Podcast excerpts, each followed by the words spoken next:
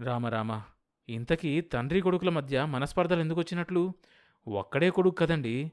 కోడలు కాపురానికి కూడా వచ్చిందని విన్నాను. అదే మొదలనుకోండి శాస్త్రి గారు. కొడుకుని కోడల్ని కాపురం చెయ్యనిస్తేనా అన్నాడు రామసుబ్బయ్య. శివ శివ సాంబయ్య గారి గురించి మీరు ఆ మాట అంటే నేను నమ్మలేకుండా ఉన్నాను. ఆ కొడుకంటే ఆయనకు పంచప్రాణాలు కదండి. సాంబయ్య గారు ప్రతి ఏడాది ఉగాది పండగకు ఒకటో రెండో సంభావనలు ఇచ్చేవారు. మరి ఈ ఏడు పంచాంగం శ్రవణానికి కూడా రాలేదు. ఇంటికెళ్ళి కలుస్తా అంటూ శాస్త్రి పంచాంగం చంకన పెట్టుకుని రామాలయం గడపలు దిగాడు. అప్పటికి బాగా చీకటి పడింది. శాస్త్రికి తన మీద ఉన్న అభిమానానికి సాంబయ్యకు కొంత ఊరట కలిగింది. సాంబయ్య గోడ కానుకొని నీడల్లో ఇంకా ముడుచుకొని కూర్చున్నాడు. ఏంటి? ఈ శాస్త్రుడు సాంబయ్యం తెగ పొగిడేస్తున్నాడు? మిగతా వాళ్ళని చూసి అన్నాడు వీరయ్య. పావలా అర్ధ చేతిలో రాలేదాకా అట్లాగే మాట్లాడతాడు లేవయ్యా తెలియందేముంది? అన్నాడు అంజయ్య. కొడుకు కోడలు పండక్కు కూడా రాలేదటగా?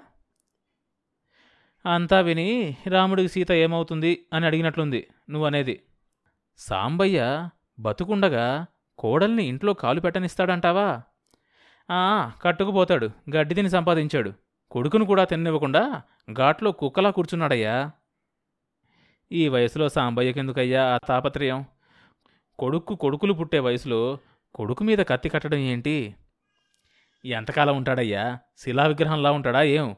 రేపు తండ్రి చచ్చాక వెంకటపతికి ఆస్తి ఇష్టానుసారమేగా? అవునంతే.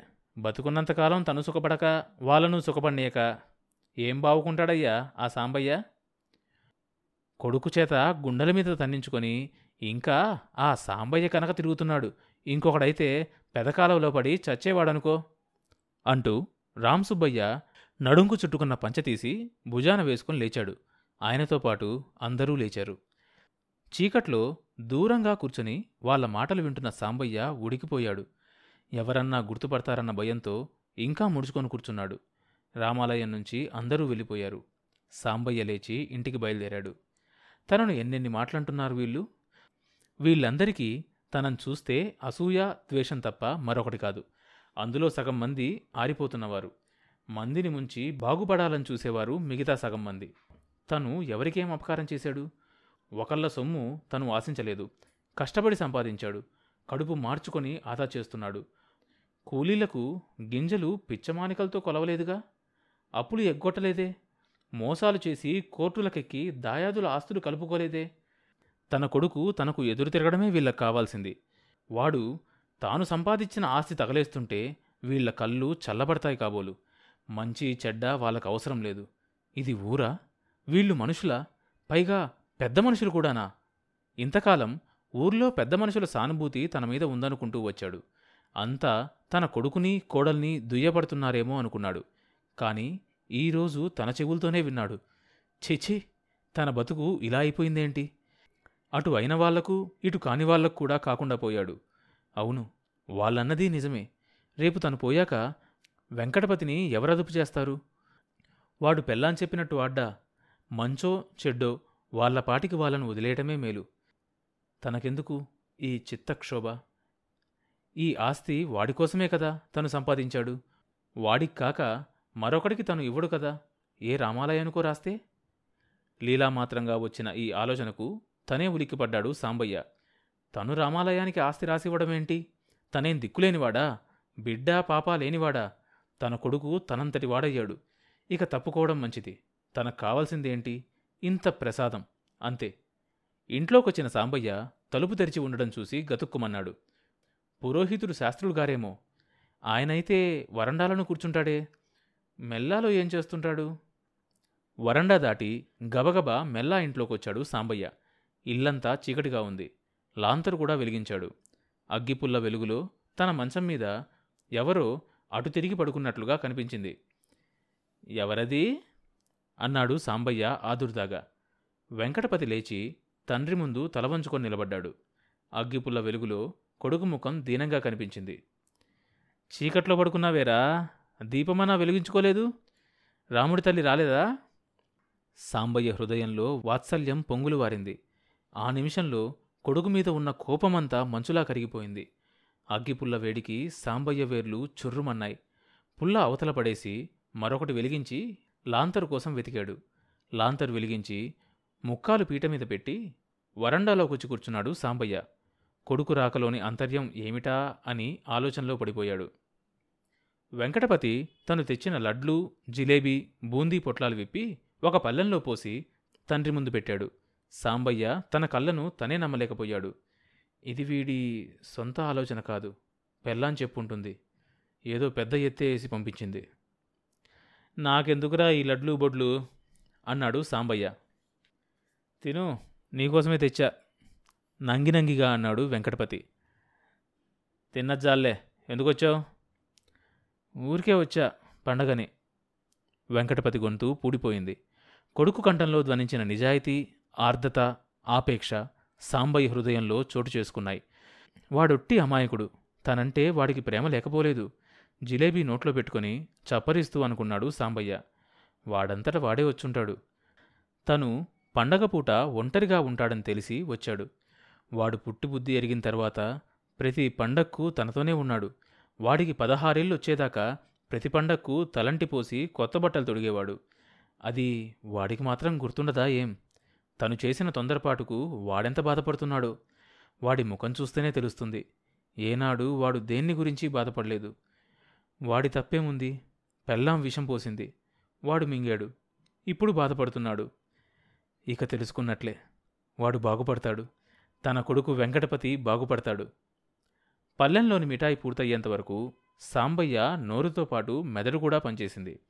మరునాడు వెంకటపతి ప్రయాణమై వరండాలో చుట్ట కాల్చుకుంటున్న తండ్రి ముందుకొచ్చి నిలబడ్డాడు. సాంబయ్య చుట్ట విసిరి ఆవల పారేసి మొల్తాడులో కట్టుకున్న తాళం చెవుల గుత్తి తీసి వెంకటపతి ముందు పారేసి నీ ఇష్టం ఏం చేసుకుంటావో చేసుకో నాకెందుకు వచ్చినట్లు ఈ బాదరాబందీ అన్నాడు. వెంకటపతి బిత్తరపోయాడు. డబ్బు కోసం రాలేదు ఊరికే వచ్చా అన్నాడు. డబ్బు కోసమే వచ్చావో ఊరికే వచ్చావో నాకెందుకురా చెప్తావు గొడ్డు గోదా భూమి పొట్రా ఇల్లు వాకిలి వదిలిపెట్టి నువ్వు బస్తీలో కూర్చుంటే ఎవడ్రా ఇక్కడ చేస్తాడు? అని సాంబయ్య లోలోపల సంతోషపడ్డాడు. కొడుకు లొంగి వస్తున్నాడు. ఇప్పుడు తను మెత్తపడకూడదు. అంతా వాడినెత్తినే వేస్తే సరి. దోవకురాక ఏం చేస్తాడు? అది ప్రసవించాక అంతా కలిసి ఒక్కసారే వస్తాం. ఇంకా నాలుగు నెలలాగి. అంతా కలిసి గంగలో దూకుతారో ఇల్లు వాకిలే చూసుకుంటారో మీ ఇష్టం. నాలుగు నెలలు కాదు నాలుగేళ్ళ తర్వాత రండి. నాదేం పోయింది? ముక్కోటి ఏకాదశి వెళ్ళగానే నేను తూర్పుకు వెళ్ళి నాలుగు నెలలు ఉండొద్దాం అనుకుంటున్నా అని కొడుకు జవాబుకు ఎదురు చూడకుండా లేచి గొడ్ల చావిట్లోకి వెళ్ళిపోయాడు సాంబయ్య. వెంకటపతి నేల మీద పడి ఉన్న తాళం చెవులు తీసుకున్నాడు. తండ్రి ధోరణి మారిపోయింది. మనిషి పూర్తిగా మారిపోయాడు. ఆ క్షణంలో వెంకటపతికి తన తల మీద తండ్రి పెద్ద బరువు పెట్టి వెళ్ళినట్లు అనిపించింది. ఎన్నో ఏళ్ళుగా తండ్రి అవలీలగా మోసిన తాళం చెవులు తండ్రి శరీరంలో ఒక భాగంగా ఉన్న తాళం చెవులు వెంకటపతి చేతుల్లో చాలా బరువుగా ఉన్నట్లు తోచాయి. వెంకటపతి ప్రయాణం మానుకొని ఇంటి దగ్గరే ఉండిపోయాడు. పొలాన ఏమీ లేకపోయినా ప్రొద్దుట సాయంకాలం పొలం వెళ్ళి గనెం గట్టు చూసి వస్తున్నాడు. తాటితోపు తుమ్మలబీడు కూడా వెళ్ళి చూసొచ్చాడు. జీతగాడితో తూర్పు పొలాన కోసుకుపోయిన గట్లను గురించి కొత్త పొలాన మొరకలు పడ్డ చెక్కల గురించి వాటి మరమ్మతుల గురించి వెంకటపతి మాట్లాడుతూ ఉంటే విన్న సాంబయ్యకు వళ్ళు పులకరించిపోయింది. గుండెల్లో అమృతం చెలికినట్లయింది. అయినా అదేమీ పట్టనట్లు బింకంగా ఉన్నాడు. నాలుగు రోజులకల్లా వరుదు నుంచి కబురు రానే వచ్చింది. ఊర్లోకి వచ్చిన కనకయ్య రహస్యంగా వెంకటపతికి కబురు పెట్టాడు. కనకయ్యను కలిసి తిరిగి ఇంటికి వచ్చిన వెంకటపతి గంటల మీద ప్రయాణమయ్యాడు. చావిట్లో ఆవు పాలు పితుకుతున్న సాంబయ్య దగ్గరకొచ్చి తాళం చెవుల గుత్తిని దూడను కట్టేస్తున్న చావిడి గింజకు తగిలిస్తూ నే వెళ్తున్నా అన్నాడు. సాంబయ్య పలకలేదు. చెబుతున్నది తనకు కానట్లే వంగి పాలచంపు తీసుకున్నాడు. సాంబయ్య తలెత్తి చూసేసరికి వెంకటపతి అక్కడి నుంచి వెళ్ళిపోయాడు. సాంబయ్య మనసు చివుక్కుమంది. తప్పు చేసిన వాళ్ళాగా బాధపడ్డాడు. వెళ్తానని చెబితే తను ఊ అని కూడా అనలేదు. కన్నెత్తైనా చూడలేదు. ఇంత హఠాత్తుగా వెళ్ళిపోయాడు వెంకటపతి. అక్కడ ఏం జరిగిందో? ప్రసవించే రోజులు కూడా కాదే? ఎలా ఉందో ఏంటో? మాట వరుసకైనా తను అడగలేదే? అది మనసులో పెట్టుకొని విసురుగా వెళ్ళినట్టున్నాడు. వాడు మాత్రం అదేంటి? అది తనతో ఆ మాత్రం చెప్పకూడదు? పెళ్ళానికి ఏమన్నా అయితే తనతో చెప్పకుండా ఉంటాడా? లేక బలరామయ్యకి ఏదైనా ఆరోగ్యం ఎక్కువైందా? ఇటో అటు అయితే చెప్పకుండా ఉంటాడా? సాంబయ్య మనసు పరిపరి విధాలుగా ఆలోచించింది. కొడుకు వదిలి వెళ్ళిన తాళం చెవులు పాలచెంబు తీసుకొని ఇంట్లోకి వెళ్ళాడు సాంబయ్య. పాలచెంబు రాముడి తల్లికిచ్చి పడమటి గదిలోకి వెళ్ళి ఇనప్పెట్ట తెరిచి చూశాడు. ఇనప్పెట్ట ఖాళీగా ఉంది. సాంబయ్య గుండెలు బిగిసిపోయినాయి. తర్వాత భాగం వచ్చే ఎపిసోడ్లో వినొచ్చు. ఈ షో అన్ని మేజర్ పాడ్కాస్ట్ ప్లాట్ఫామ్స్లో వినొచ్చు. కొత్త ఎపిసోడ్ రిలీజ్ అయినప్పుడు మీకు తెలియడం కోసం సబ్స్క్రైబ్ చేసుకొని నోటిఫికేషన్ టర్న్ ఆన్ చేసుకోండి.